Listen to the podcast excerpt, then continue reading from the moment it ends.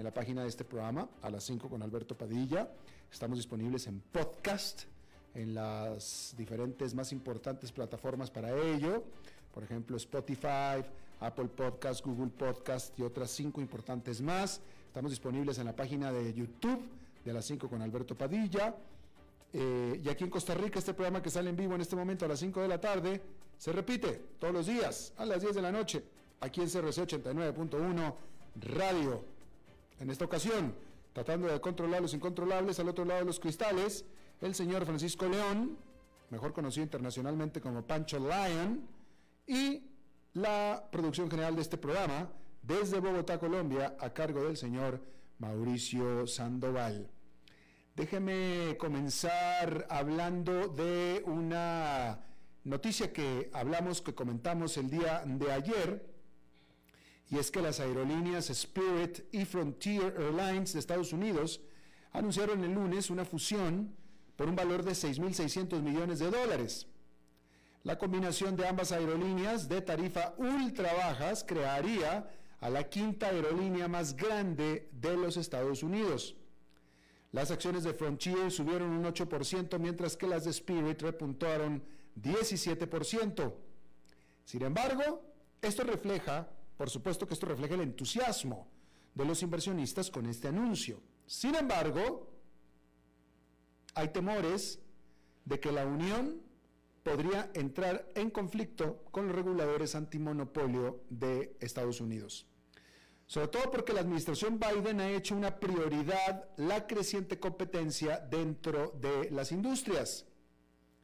El lunes, los presidentes de Spirit y de Frontier estuvieron en la cadena CNBC para enfatizar que el acuerdo, afirmando que, para enfatizar este acuerdo, a eso fueron, para enfatizar este acuerdo, afirmando que justo es el tipo de transacción que la administración Biden debiera apoyar. Afirmaron que el acuerdo es beneficioso para el consumidor, es beneficioso para los empleados, beneficioso para las comunidades a las que sirven las aerolíneas y al final del día, incluso combinadas, estas dos aerolíneas controlarían menos del 10% del mercado estadounidense. Ted Christie, director ejecutivo de Spirit, Agregó que el objetivo es continuar impulsando tarifas más bajas en los Estados Unidos para estimular una mayor actividad. Sin embargo, algunos analistas esperan al menos alguna objeción por parte de las autoridades, dado el enfoque de que lo grande es malo de la administración Biden. Y es que la administración ha mostrado voluntad de ser agresiva. En septiembre, el Departamento de Justicia presentó una demanda para impedir la alianza entre American Airlines y JetBlue para consolidar sus operaciones en Boston y la ciudad de Nueva York. Otras industrias también están en la mira. En enero, la Comisión Federal de Comercio de los Estados Unidos presentó una demanda para impedir la compra de Aerojet, que suministra sistemas de propulsión de misiles por 4.400 millones de dólares por parte de Lockheed Martin, que es el principal contratista de defensa del país. Y la semana pasada, el Departamento de Justicia y el Departamento de Agricultura de Estados Unidos lanzaron un nuevo portal en línea para reportar inquietudes sobre posibles violaciones de las leyes de competencia en la industria cárnica y avícola como parte de un esfuerzo más amplio para impulsar la competencia en el sector y precios para los consumidores, precios más bajos por supuesto. El mes pasado, el presidente Biden declaró que el capitalismo sin competencia no es capitalismo, es explotación. Notar que las tarifas aéreas aumentaron un 2,7% entre noviembre y diciembre según datos del gobierno de los Estados Unidos. El acuerdo Spirit Frontier aún podría cerrarse sin mayor problema, pero el martes trajo un recordatorio de que no todos los acuerdos lo hacen así. Esto porque la venta récord que hizo SoftBank de Japón, del productor británico de chips ARM o ARM a Nvidia, se canceló oficialmente debido a importantes desafíos regulatorios, según dijeron. A finales del año pasado, la Comisión Federal de Comercio presentó una demanda para detener el acuerdo de 40 mil millones de dólares, diciendo que sofocaría la competencia y le daría a la compañía combinada demasiado control sobre la tecnología y los diseños de semiconductores. También se plantearon preocupaciones de seguridad nacional en el Reino Unido. Y la administración de Biden puede volverse más dura aún. Sin embargo, decir que durante el año pasado, que fue el primero del gobierno Biden, hubo más anuncios de fusiones y adquisiciones que nunca antes. La actividad global de fusiones y adquisiciones totalizó 5.900, no es cierto, 5,9 billones con B de dólares, que es un aumento del 64%, y el periodo más fuerte de los registros de Refinitiv, que se remonta hasta 1980. Ahí lo tiene usted. Bien, y en lo que es una noticia de última hora, hay que decir que la empresa, las automotrices, Hyundai y Kia, que son lo mismo, puesto que Hyundai es propietaria de Kia, le avisaron a los dueños de casi medio millón de vehículos y camionetas en los Estados Unidos, es decir, el aviso fue en los Estados Unidos, a los dueños de medio millón de estos vehículos que los estacionen afuera en la calle y lejos de cualquier tipo de edificación por un problemita, por un defectito que causa que los vehículos se prendan en llamas de manera espontánea aun cuando están apagados. Qué pequeño problemita, ¿no? Según la, empresa, dijo que este problema se debe a contaminantes foráneos que hacen que la computadora que controla el módulo de los frenos antibloqueo, los ABS, haga cortocircuito, haciendo que pudiera prenderse en llamas el vehículo sobre todo tomando en cuenta que este eh, módulo se encuentra dentro del compartimiento donde está la máquina del automóvil. ¿Sí? Ahora, escuche porque aquí el punto, el punto al que yo voy aquí, al que quiero llegar con esta nota, es que esta nota se dio en Estados Unidos, pero es que prácticamente todos los llamados a reparación que se dan de estas marcas se dan en Estados Unidos rara vez se dan en el resto del mundo, ciertamente no en América Latina, donde los mismos vehículos están circulando, ¿sí? Entonces, esta nota, este llamado a reparación, fue en Estados Unidos para medio millón de automóviles, que son bastantes, pero este tipo de automóviles están circulando en América Latina también. Y si usted tiene uno, ponga atención, porque probablemente sufra del mismo tipo de problema del de Estados Unidos, no veo por qué no, y sin embargo probablemente a usted no le van a pedir que estacione su auto fuera del estacionamiento de su casa, ¿verdad? Ok, entonces, vamos. Hyundai mandó llamar a reparación a los modelos de SUV Santa Fe del 2016 al 2018. El Santa Fe Sport del 2017 y el 2018, el Santa Fe XL del 2014 al 2015, y la Tucson, también 2014-2015. Mientras que Kia está llamando a reparar a los modelos K900 del modelo 2016 al 18, el Sportage SUV del 2014 al 2016, y en total Hyundai está llamando a reparación 358 mil vehículos, mientras que Kia está llamando a reparación 127 mil. ¿Sí? Todos estos vehículos que yo le dije circulan en América Latina, ¿eh? Y estoy seguro que usted que me está escuchando tiene alguno de estos. Y en Estados Unidos, en Estados Unidos, esos coches pueden explotar en llamas. Aparentemente en América Latina no. Aparentemente, porque en América Latina no los están llamando a reparación, ¿verdad? Ni le están diciendo que lo estacione afuera. Pero afuera en el parque, ¿eh? No, no afuera en la banqueta, en el parque, allá. Pero en Estados Unidos sí. Eh, pues bueno, ahí lo tiene usted. Si usted tiene uno de estos vehículos, pues este, buena suerte, porque en Estados Unidos lo están llamando a, reparación para que no se prendan en llamas. Ahí, pues bueno, ahí, ahí se lo dejo yo a usted. Bien, vamos a cambiar de tema y vamos a hablar de la industria del petróleo y decir que las extraordinarias ganancias del petróleo están reviviendo los llamados a impuestos sobre las ganancias extraordinarias de las empresas del petróleo.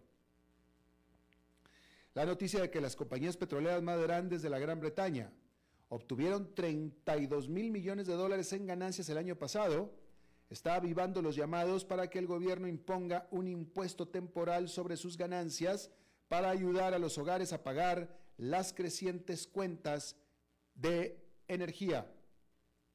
Este martes, BP, o sea, British Petroleum, reportó una ganancia anual de casi 12.900 millones de dólares. La semana pasada, Shell reportó una ganancia de 19.300 millones de dólares después de lo que describió como un año trascendental. Ambas compañías se han visto impulsadas por un gran repunte en los precios del petróleo y del gas natural después de haber colapsado al comienzo de la pandemia. Las excelentes ganancias les han permitido acelerar las inversiones en proyectos de energía renovable y con menos emisiones de carbono, al tiempo que devuelven miles de millones de dólares a los inversionistas en forma de dividendos y recompra de acciones. Las acciones de BP subieron un 24% en el 2022, mientras que las acciones de Shell subieron un 25% durante el año. O sea, en lo que va del año. El indicador FTSE 100 de la Bolsa de Londres, en comparación, ha subido menos del 3%. Sin embargo, no todos están contentos. Durante semanas, los activistas contra la pobreza y los políticos de la oposición han estado pidiendo al gobierno del Reino Unido que introduzca un impuesto único sobre las principales compañías de petróleo y gas para brindar alivio financiero a los hogares que ya están luchando contra la inflación más alta de los últimos 30 años y el aumento de los precios de la energía clave para calentar el hogar este invierno. Los últimos resultados podrían reforzar esta campaña, ya que el opositor Partido Laborista está renovando su impulso, aunque no hay señales de que el primer ministro del Reino Unido, Boris Johnson, se disponga a adoptar tal propuesta. Es interesante porque eh, en casi, casi toda América Latina, cuando los precios de los hidrocarburos suben, afecta al latinoamericano básicamente en el precio que paga en la bomba de gasolina para aquel que tiene vehículo. o de manera mucho más indirecta, por supuesto, en precios que pueden haber subido porque le subieron los costos de transportación, es decir, productos que pudieron haber subido de precio porque le subió el costo de transportación, que puede ser cualquier tipo de producto, ¿no? Pero típicamente, directamente, el latinoamericano sufre cuando le aumentan el precio de los hidrocarburos porque tiene que pagar más en la bomba, típicamente. Bueno, en Estados Unidos y Europa, etcétera, en realidad es un doble golpe, porque cuando suben los hidrocarburos tienen que pagar más en la bomba y aparte también en la casa, porque la casa la tienen que calentar, sobre todo en invierno, y la calientan con gas. Entonces les sube el precio del gas de la casa y del gas del automóvil. Así es que cuando suben los hidrocarburos en estos países del norte, el golpe al consumidor es doble. Lo sienten mucho más. De todos modos, en Latinoamérica ya está mucho más cara la gasolina que en Estados Unidos de cualquier manera. Y bueno, continuando hablando del petróleo, hay que decir que una de las razones por las que las acciones en general se han desplomado durante el 2022 es el bajo rendimiento de las acciones de las grandes tecnológicas, de las Big Tech. los débiles resultados y perspectivas del propietario de Facebook, Meta Platforms, que presentó la semana pasada, hundieron al grupo de acciones conocidas como FANG. Las acciones de Meta, o sea, de Facebook, se han desplomado más del 30% este año. También las acciones de Netflix. Amazon todavía ha bajado un 7% a pesar de una gran explosión que registraron el viernes las acciones después del informar sólidos resultados. Microsoft ha bajado un 10% y Tesla ha caído casi un 15%. A Apple, que es el y al propietario de Google, Apple y al propietario de Google, que es Alphabet, les ha ido mejor debido a sus sólidas ganancias. Y con las acciones tecnológicas en problemas, los inversionistas están acudiendo en masa a las acciones de energía. El fondo ETF Energy Select Sector SPDR, cotizado en bolsa, ha subido casi un 25% este año a medida que los precios del crudo se dispara. Obviamente es un ETF Energy Select Sector, es decir, está compuesto con acciones selectas de energía. Y ha subido un 25% este año de la mano de los precios del crudo. La petrolera estadounidense Chevron lidera al Dow Jones con una ganancia del 15%, mientras que la con nacional ExxonMobil ha subido más del 30%. Halliburton, Slumberger, Occidental Petroleum, alias Oxy, Hess y APA se encuentran entre los principales ganadores del indicador SP500. Y es que los precios más altos del petróleo y el gas no son buenos para los consumidores, como estábamos hablando, pero sí para los inversionistas, que les complace ver el aumento de los costos de la energía porque significa más ganancias para los gigantes petroleros. En ese sentido, los analistas que cubren Exxon durante los últimos tres meses han aumentado sus estimaciones de ganancias para el 2022 en un 16% y también sus estimados para el 2023 en un 20%. Por cierto, que allá en Nueva York esta fue una jornada positiva, con el índice industrial Dow Jones subiendo 1,06%, el Nasdaq Composite ganando 1,28% y el Standard Poor's 500 con un aumento de 0,84%. Ahora, vamos a cambiar de valor. Vamos a cambiar de inversión.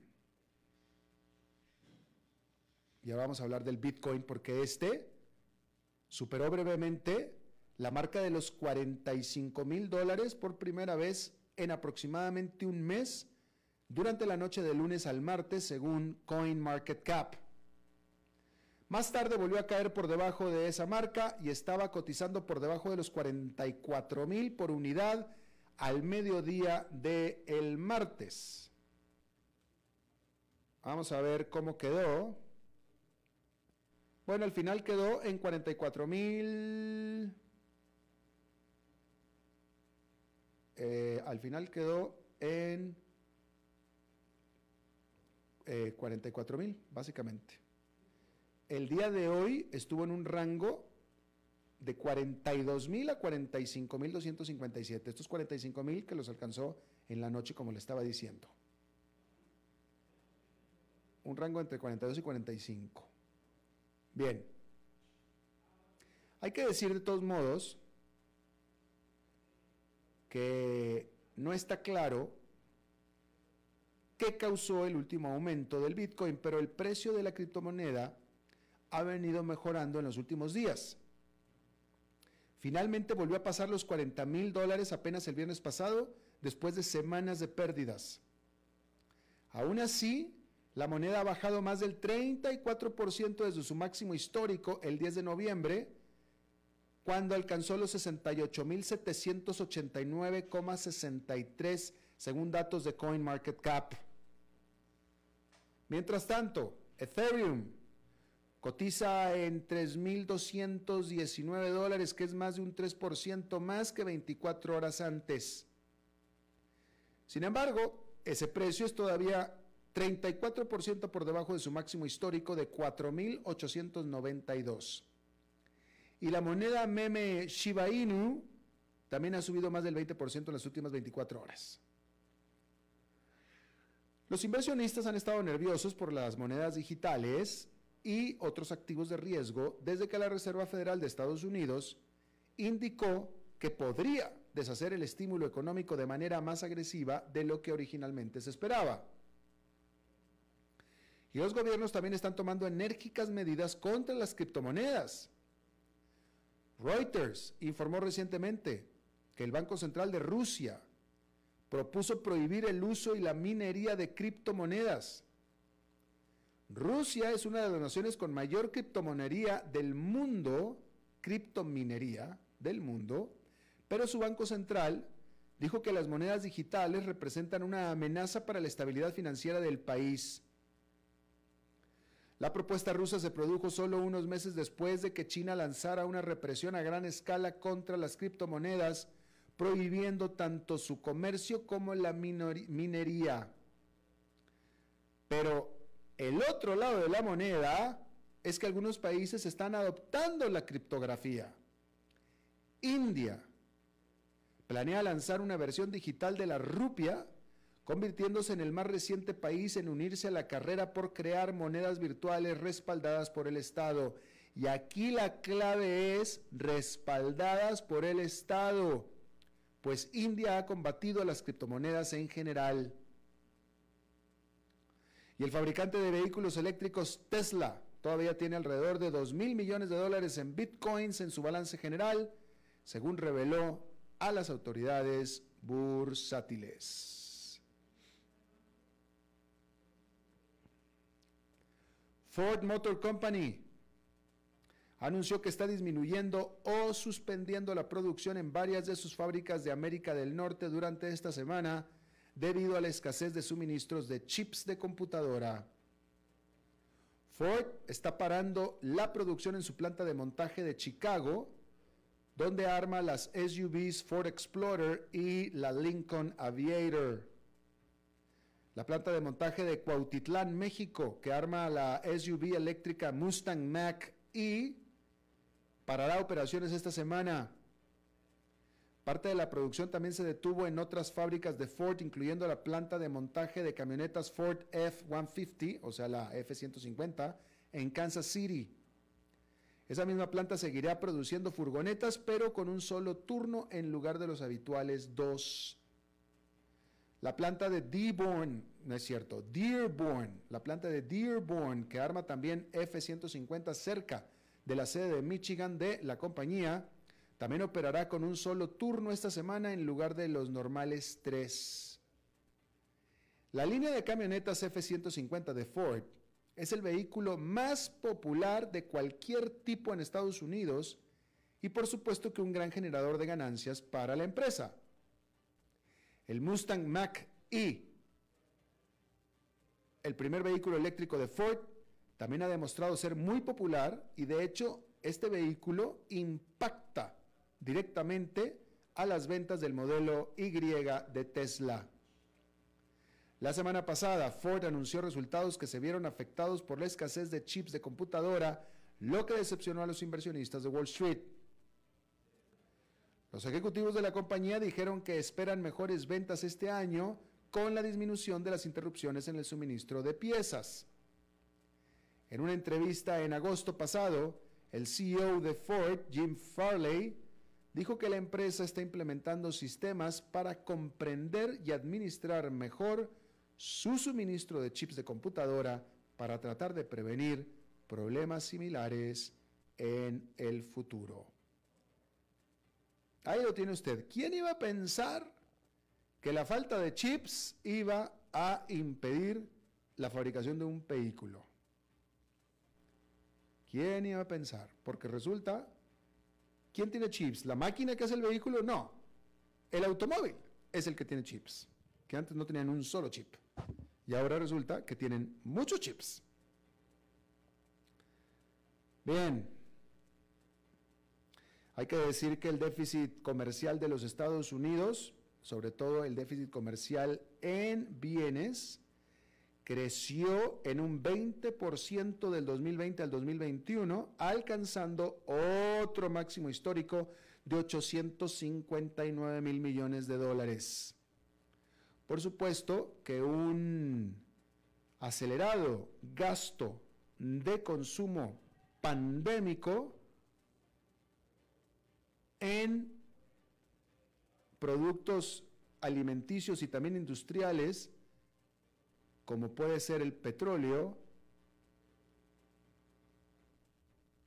fueron los que lideraron las importaciones de Estados Unidos. Pero Francia también registró un eh, déficit comercial también que rompió récord de 95 mil millones de dólares el año pasado.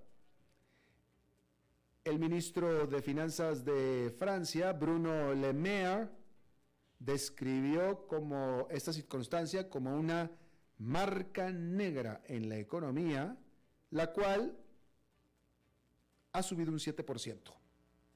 ¿A qué se refirió con marca negra? Parece que se refiere a algo negativo. Pareciera que se refiere a algo negativo. Lo estoy leyendo en inglés y puso una eh, marca negra. Pareciera que es algo negativo. Sin embargo, la economía de Francia creció un 7%, cosa que no es negativa.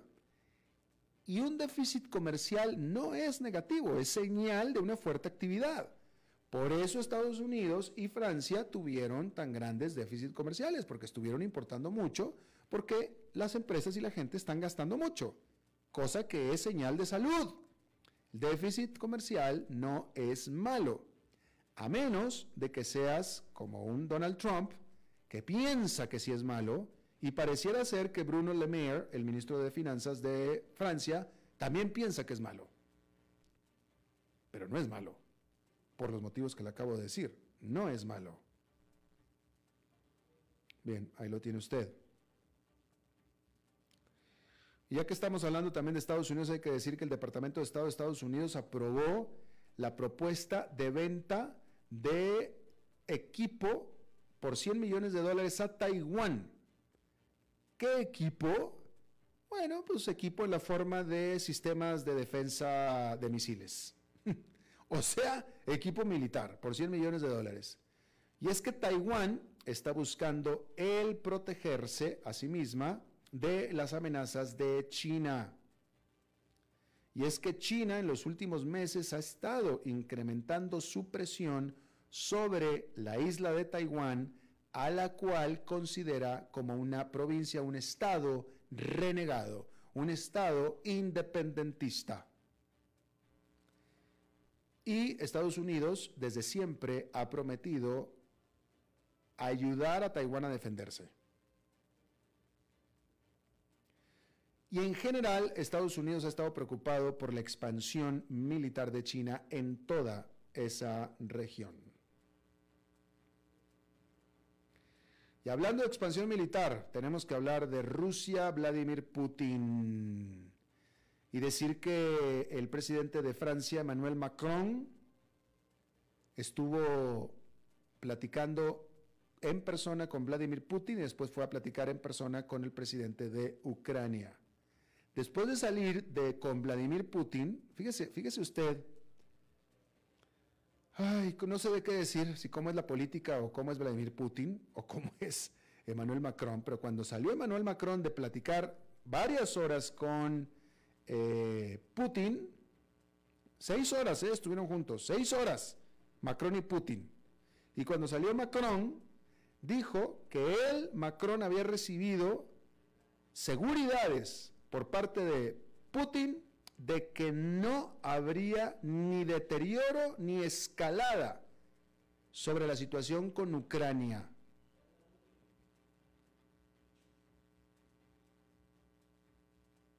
Y después de esas seis horas y después de que, de que Manuel Macron dijo lo que dijo, Rusia, en un comunicado de la Cancillería, dijo de lo que dijo Macron, Rusia replicó que la sugerencia, la sugerencia, ¿eh? no fue sugerencia la de Macron, Macron lo dijo, pero que la sugerencia de Macron de haber dicho que había recibido aseguranzas por parte de Vladimir Putin, simplemente no era correcto. Eso estaba equivocado, básicamente, que no era correcto. Y bueno, acto seguido después de eso, el eh, presidente de Francia se fue con el de Ucrania. Antes había hablado por teléfono con el presidente o el líder de la OTAN y con el presidente Joe Biden de los Estados Unidos. Y en este momento, eh, CNN.com, es decir, la página de internet de CNN, tiene una nota que dice, bueno, no tiene una nota, no, el titular de la página de CNN eh, dice que Putin hizo algunos comentarios que dejaron al descubierto la actitud de bullying de Rusia o de Putin, la actitud de bullying de, Putin hacia Ucrania y lo misógino de sus políticas. No he leído la nota, no he leído la nota, pero ese es el titular que tiene en este momento la página de CNN, ¿no? Bueno, ahí lo tiene usted. Vamos a una pausa y regresamos con nuestra entrevista de hoy. A las 5 con Alberto Padilla, por CRC 89.1 Radio. El valor en la ética incluye no tener miedo de lo que se dice y a quién se le dice, sin importar las consecuencias o represalias que puedan sobrevenir. Entre los valores éticos más relevantes se pueden mencionar justicia, libertad, respeto, responsabilidad, integridad, lealtad, honestidad y equidad. Los valores éticos se adquieren durante el desarrollo individual de cada ser humano en el entorno familiar, social, escolar e inclusive a través de los medios de comunicación. Solo si lo público y lo privado caminamos en positivo y con valores, Costa Rica saldrá adelante. Un mensaje de la Cámara Nacional de Radiodifusión, Canara. ¿Te gustaría trabajar en un lugar donde la sostenibilidad ambiental y el apoyo a la comunidad son importantes? Aplica ya a las plazas que el Centro de Soluciones de City está ofreciendo. ¿Sabía usted que Transcomer es el puesto de bolsa de comercio más grande de Costa Rica, con 19 años en el mercado y miles de clientes? Cuentan con asesores y corredores expertos que saben de lo que hablan y ofrecen productos de inversión seguros y modernos, hechos a la medida. Pero sobre todo, al invertir en Transcomer, usted invierte en la única bolsa vigilada por el Banco Central. Y en un mundo sobrecargado de información, usted debe de estar con los mejores. Transcomer, puesto de bolsa de comercio. Construyamos juntos su futuro. Somos expertos en eso. Desde los verdes bosques de nuestra montaña nos llega agua Cerros de la Riva, agua fresca de manantial que te permitirá vivir en equilibrio, proteger tu salud y la de tu familia, libre de sustancias químicas, envasada sin alterar su naturaleza a 2.000 metros de altura. Agua Cerros de la Riva, naturalmente neutral. Búscanos como cerrosdelarriba.gmail.com Llámanos al 8374-3229. Cerros de la Riva, Live Spring Water.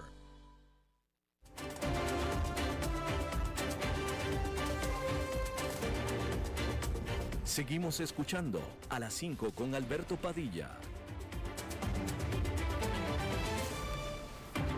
Muchísimas gracias por continuar con nosotros. Bueno, aquí en el programa, usted sabe, pues hemos hablado muchísimo hoy y continuamente de eh, pues, los valores de las inversiones, los valores, los valores que han estado desplomándose por un lado algunos, otros subiendo. En el caso de los metales, típicamente siempre estamos hablando pues del oro, típicamente. Pues obviamente todo el mundo sabe que existen muchos metales, pero también existen muchos metales para invertir.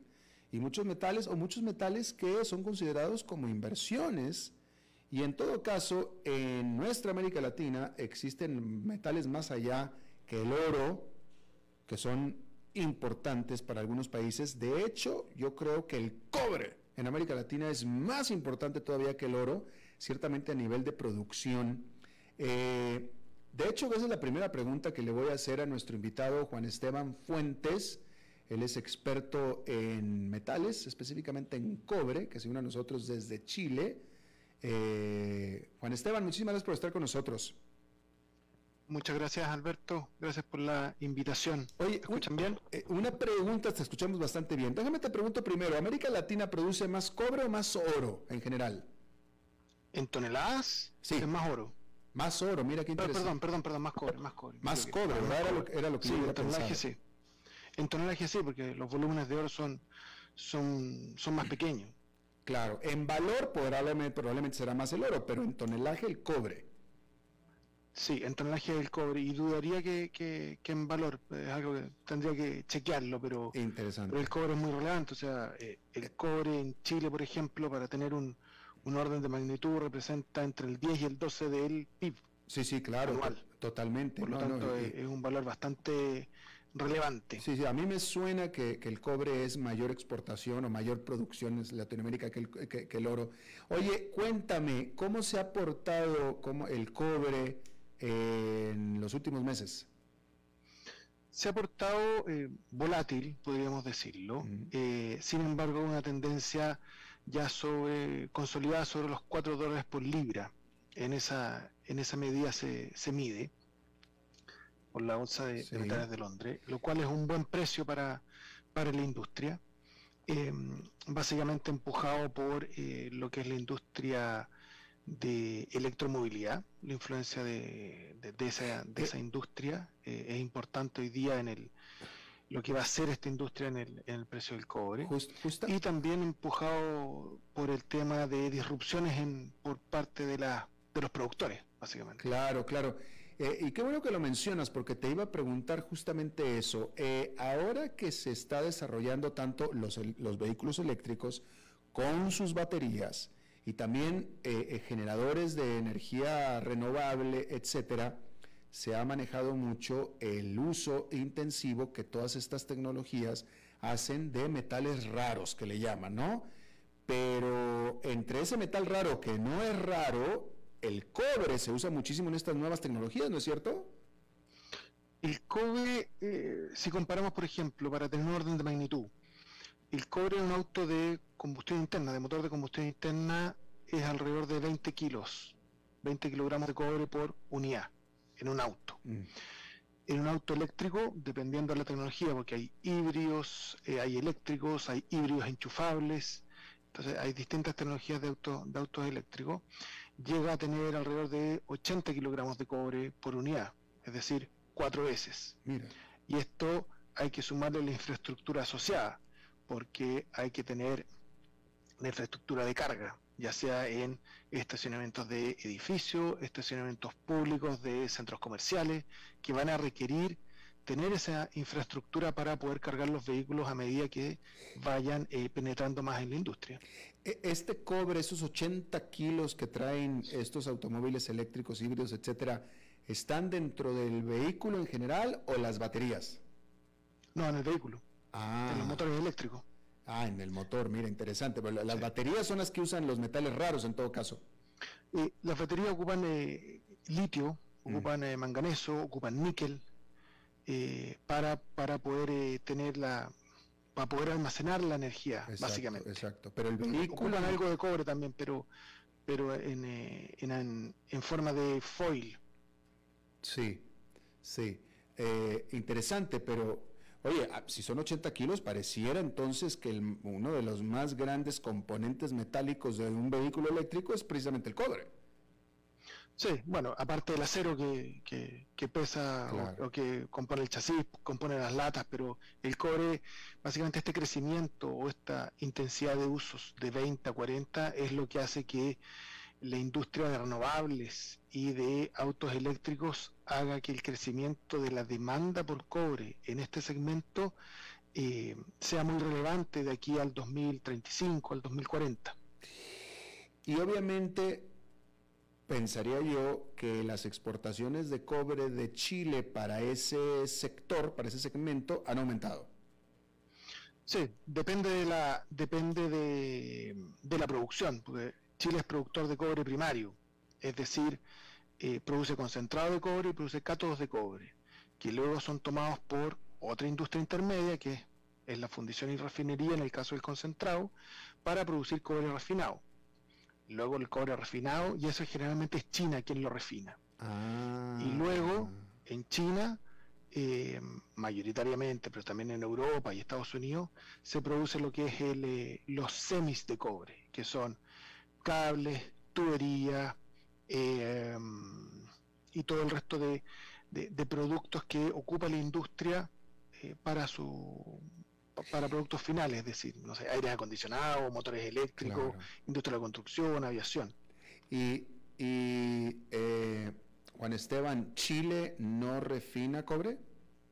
Refina una parte, se funde y refina una parte, pero no todo el concentrado de cobre que produce. No, no existe, no tenemos la capacidad suficiente en Chile para fundir y refinar todo el concentrado que se produce. Y como estrategia país, preguntaría yo, como estrategia país, ¿no debiera, no sería más eh, productivo, eh, eh, sería más rentable que ese, ese cobre que se manda a China a refinar se refine dentro de Chile con todas las inversiones que esto implica, por supuesto?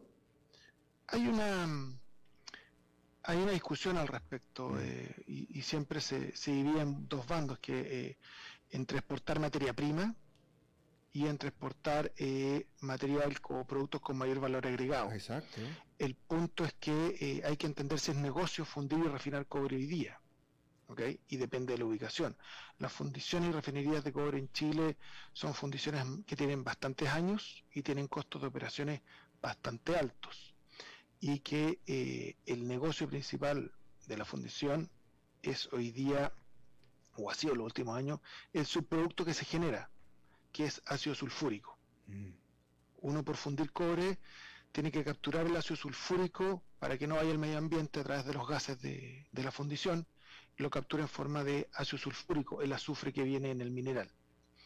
Y eso se vende luego a distintas industrias, principalmente a la industria de fertilizantes. Mm. Pero hay un trade-off ahí y em, yo diría que eh, dependiendo de qué es lo que cobra o cómo cobra la, industria de fundición y refinería, los términos de, esos, de esos cobros, es una industria que en los últimos años no ha sido muy rentable. Pero pregunta, si China lo hace, y lo hace en gran escala, y presuntamente alegremente, quiere decir que es rentable. Sí, pero tienen otras tecnologías también. Mm. Eh, construyen fundiciones, construyen refinerías, pero con otras tecnologías que las que tiene Chile hoy día, que son tecnologías más antiguas, que en realidad son más caras también. También hay un tema ambiental, que eh, incluye, eh, es bastante caro en, inversión el capturar las emisiones que salen por las chimeneas de, la, de las fundiciones. Interesante. Bueno, este, bueno, estábamos hablando hace un momento de que en México se construyen eh, Ford tiene una planta de, armadora de automóviles eléctricos, específicamente la camioneta Mustang. Fuera de eso, no sé, desconozco qué otras plantas armadoras de vehículos eléctricos hay en, América Latina. Quiero pensar que no son muchas más. Si es que habrá alguna más en alguna otra parte, no sé. Tal vez Brasil, no sé, no, desconozco, pero estoy tratando de reflexionar yo aquí qué tanto se beneficia la región, los países de la región, de este eh, aumento en las tecnologías, en, en, la producción de eh, eh, aparatos y de tecnologías de eléctricas, energías renovables y etcétera, que para muchos países pues es, muy productivo producir estos vehículos. y la pregunta es, ¿es Latinoamérica como proveedor de, materiales básicos, hasta qué tanto se ha beneficiado de esta explosión en la construcción de estos elementos? Yo creo que se ha beneficiado uno por el tema del litio, que es el que va en las baterías. Mm. Tienen un componente de litio y existe el triángulo, el llamado triángulo de litio entre Chile, Bolivia y Argentina. Hay varios proyectos de, extracción de litio en salas de Argentina, en el salar de Bolivia, de, Uyuni y en los, eh, en los salares que hoy día se explotan en Chile, lo cual se han visto beneficiadas estas operaciones por el alza en el precio del litio también. Claro. Sin embargo, Latinoamérica no, no, produce ni autos eléctricos. Creo que en Brasil se está armando un auto que es híbrido, ¿okay? pero no, pero no producción eh, total. Y eh, tampoco existe producción de baterías, sino que las mega eh, factories de, baterías están en China y Tesla tiene en Estados Unidos. Pero Latinoamérica no es el centro porque no solo se necesita litio para producir baterías, se necesita una serie de otras materias primas, cobalto, manganeso, níquel, que eh, en cobalto eh, Latinoamérica no lo produce, o sea, tiene que importarlo. Tiene que traer el níquel de Brasil, el manganeso. Entonces, no solo tener, hay que tener todo, todos los componentes, e importarlos para luego exportar las baterías a donde se producen los autos eléctricos. Claro, y aparte, y aparte también hay un elemento ahí de especialización, de mano de obra, etcétera, que, que, muchos países de América Latina tampoco lo tendrán, seguramente. Se puede adquirir, yo creo, y traer gente de, de, otras, de otras ubicaciones geográficas del mundo, pero en general los autos que se producen en Latinoamérica, Argentina, Brasil, no son de la eh, top tecnología, si uno quisiera verlo por, por ese lado, sino que son los modelos más, más antiguos que, eh, que se siguen vendiendo en Latinoamérica, pero no, no tienen la tecnología de, de un Mercedes-Benz, de un BMW o Audi que se producen en, Europa, o los autos americanos. Claro, déjame vuelvo al tema de eh, el valor agregado al cobre, que es eh, el producto de mayor exportación metálico, cuando menos, o mineral de, de, mineral de, Chile. Em, tú me hablabas de la discusión que hay en Chile. Tú como, como, como experto en el cobre, eh, de la industria del cobre, creo que tienes también, has estado en, en, minería, eres experto en minería. A ti no te, a ti tú también tienes dudas, tú también eh, eh, estás dentro de este debate de si conviene o no conviene refinar, eh, ponerle valor agregado al cobre en Chile, es decir, tú, también estás dentro del debate en que que si sí o si no, o te queda más claro un lado o el otro para ti. Mi opinión personal es que es que no se debería eh, hacer eh, fundiciones en Chile. Uno, hay un tema ambiental, mm. de dónde ubicarla, mm. y eh, luego la inversión creo que no se paga hoy día con, con, los cargos de tratamiento y refinación que, existen de, largo plazo. Creo que, creo que es mejor negocio y se captura mayor valor en la mina, vendiendo la, lo que se llama concentrado de cobre, que eh, mucha gente lo llama materia prima, pero en realidad, o commodity, pero en realidad eh, mi opinión es que dista de ser un commodity en el sentido que eh, los precios se, se, acuerdan entre productor y, y, y, vendedor, y, comprador, comprador y vendedor a distintas a distintos valores básicamente. Influye la cantidad de cobre, el nivel de impurezas, arsénico, metales preciosos, molibdeno que, que contenga este producto. Pero mi visión es que eh, hoy día se captura mayor valor por, eh, en la parte minería. Ya, interesante. no ve la, la, la industria de, de, principio a fin, el valor se genera en la, en la minera. Ya, interesante. Interesante. Juan Esteban Fuentes, desde Chile, experto en metales, específicamente en, en cobre. Te agradezco muchísimo que hayas charlado con nosotros esta tarde. No, muchas gracias Alberto, a ti y muchas gracias por la invitación. Gracias. Espero que podamos hablar más, más seguido. Con toda seguridad, claro que sí. Vamos a hacer una pausa y regresamos con Fernando Francia. A las 5 con Alberto Padilla, por CRC 89.1 Radio.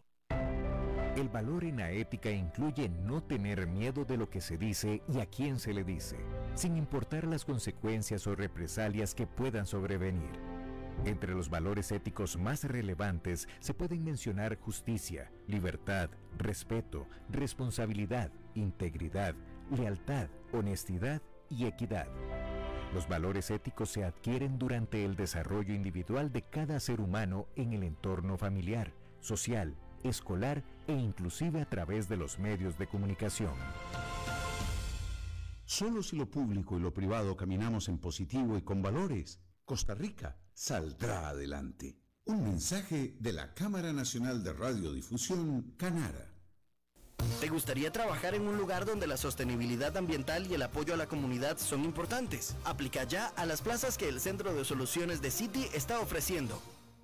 ¿Sabía usted que Transcomer es el puesto de bolsa de comercio más grande de Costa Rica, con 19 años en el mercado y miles de clientes? Cuentan con asesores y corredores expertos que saben de lo que hablan y ofrecen productos de inversión seguros y modernos, hechos a la medida. Pero sobre todo, al invertir en Transcomer, usted invierte en la única bolsa vigilada por el Banco Central. Y en un mundo sobrecargado de información, usted debe de estar con los mejores. Transcomer, puesto de bolsa de comercio. Construyamos juntos su futuro. Somos expertos en eso.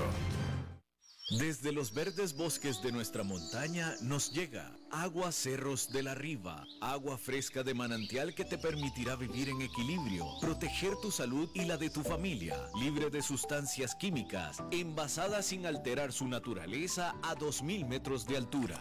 Agua cerros de la riva, naturalmente neutral. Búscanos como cerrosdelarriba.gmail.com Llámanos al 8374 3229.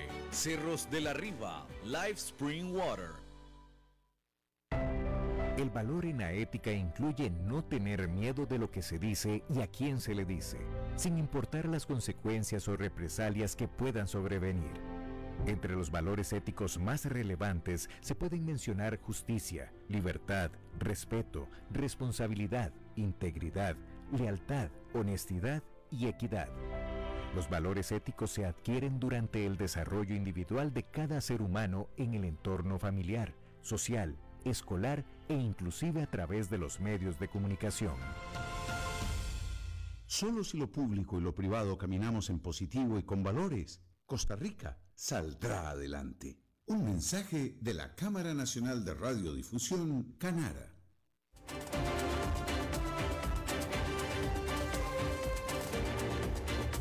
Seguimos escuchando a las 5 con Alberto Padilla. Bueno, gracias por continuar con nosotros. Nelson, entonces no estuvo Fernando. Ok. Fernando Francia, le vamos a poner falta el día de hoy. Anuncié que estaba Fernando, es martes y los martes está Fernando, pero pues no está. Está missing in action, como se diría en inglés. Entonces, por cortesía de Fernando Francia, me obliga a tener que improvisar un tema eh, eh, para cerrar el programa. Que pues yo no, que yo no iba a hablar de este tema, pero pues por cortesía de Fernando Francia lo voy a hacer, que es acerca otra vez de las elecciones de Costa Rica. Me van a disculpar en el resto de América Latina que voy a hablar de las, eh, sobre los resultados de las elecciones de Costa Rica, porque pues esta es una reflexión personal. Esto que yo le voy a comentar es un análisis personal eh, no he hablado yo con nadie de esto y ciertamente no he hablado con mi buen amigo eh, Fernando Francia, que Fernando, eh, Fernando Francia, con él tampoco he hablado, es más, estoy enojado con él. No, Eli Feinseig, Eli Feinseig, como usted sabe, Eli Feinseig estuvo, fue por más de dos años comentarista en este programa, hasta que tuvo que dejar de serlo cuando se hizo candidato. Bien, y Eli Feinseig quedó en porcentaje de preferencia del voto como candidato presidencial en Costa Rica en el 1, 2, 3, 4, en el quinto lugar. ¿sí? De los 25 candidatos, solamente 6 alcanzaron eh, al menos un dígito de, porcentajes en las elecciones. ¿sí? Y estos fueron de menos a más José María Villalta, Eli Feinseig, Linet Saborío, Fabricio Alvarado, Rodrigo Chávez y José María Figueres, estos últimos dos que llegan a la segunda vuelta. Bien, los otros 19 candidatos, entre los otros 19 candidatos, no alcanzaron el 7% en total de ellos del porcentaje de votos.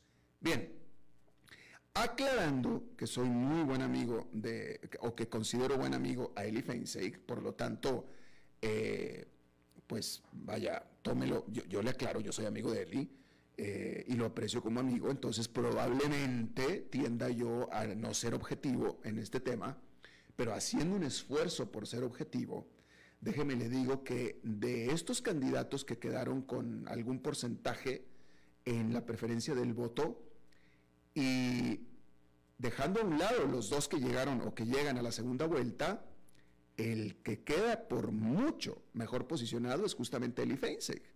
Y le voy a decir por qué. Le voy a decir por qué.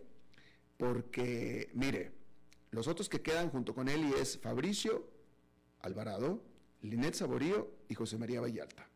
Ok. Fabricio Alvarado y José María Villalta, desde mi punto de vista, aquí quedaron. Aquí quedaron. Es la segunda vez que cada uno de ellos corre por la presidencia. La segunda vez.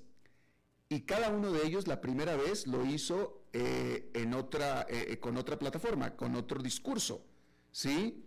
Fabricio Alvarado desde una posición evangélica, ultraconservadora, como pastor evangélico, una posición muy conservadora, etcétera, que no le funcionó, llegó a la segunda vuelta en las elecciones pasadas contra Carlos Alvarado, no le funcionó, y en esta elección, cuatro años después, se moderó, se centró. Es decir, corrió con otra plataforma totalmente diferente a la que con la que corrió hace cuatro años. De tal manera que ya se transformó. Y tampoco le sirvió. De hecho, le sirvió menos que hace cuatro años. Y lo mismo pasó con Villalta. Villalta hace ocho años corrió en una plataforma ultra izquierdista, chavista, abiertamente, chavista, eh, venezolanista, aliado con Venezuela, abiertamente, con un plan económico muy parecido al Venezuela, no le funcionó, ocho años después que vuelve a correr, se centra, es decir, se modera, cambia totalmente de banderas, cambia de discurso, se transforma y le funcionó incluso menos que hace ocho años. De tal manera que Fabricio y José María ya se transformaron, ya se pararon de cabeza, ya hicieron lo que tenían que hacer y no les funcionó. Entonces yo no veo cómo se puedan volver a transformar. ¿Sí? Linet Saborío, pues pobrecita de Linet Saborío decir que simplemente, pues déjeme le digo que pues no tenía los patitos todos enfilados en fila, no los tenía, no los tenía. Entonces tampoco veo cómo Linet Saborío pueda retomar nada. Con lo cual nos dejamos con Eli Feinsek, quien Eli Feinsek es la primera vez que corre y quedó con un 12,33% de, de los votos, que es menos de 5 puntos porcentuales abajo de Rodrigo Chávez, que pasa a la segunda vuelta. Entonces, de los que quedan hoy, el único que queda en posición para volver a correr en cuatro años es Eli Feinsek. Y yo no he hablado con Eli, ¿eh? esto es una reflexión mía, no he hablado con nadie es una reflexión mía de mí. Usted que me escucha aquí en Costa Rica me dirá si más o menos estoy, piensa igual que yo o no. Entonces, de tal manera que Eli queda en el, en el, en el Congreso, eh, si, si, sigue eh, siendo un buen político como hasta ahora lo ha venido siendo, eh, tomando una posición correcta de oposición, etcétera, y vamos a ver quién sale de aquí a cuatro años, un, un personaje nuevo, porque ninguno de los que está ahorita va a salir, ya estos ya no están más que Eli, y vamos a ver de aquí a cuatro años un nombre nuevo que no conocemos en este momento, a ver qué sucede, pero por lo pronto, hoy, desde mi punto de vista, el que queda mejor posicionado para dentro de cuatro años es Eli Feinseg, ¿eh? definitivamente. Ahí está, cortesía de Fernando Francia, yo no quería hablar de esto, pero me obligó, ahí lo tiene usted. Dígame qué piensa al respecto de lo que le acabo de decir. Y eso es todo lo que tenemos por esta emisión de A las 5 con servidor Alberto Padilla. Muchísimas gracias por habernos acompañado. Espero que termine su día en buena nota, en buen tono. Y nosotros nos reencontramos en 23 horas. Que la pasen muy bien.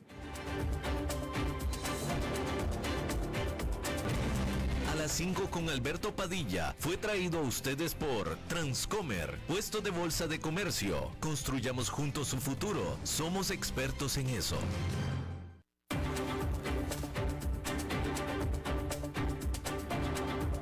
Concluye a las 5 con Alberto Padilla. Un programa diseñado con el objetivo de llevarte diariamente un tema de actualidad, acompañado siempre de reconocidos editorialistas, de lunes a viernes a las 5 de la tarde por CRC 89.1 Radio, a las 5 con Alberto Padilla.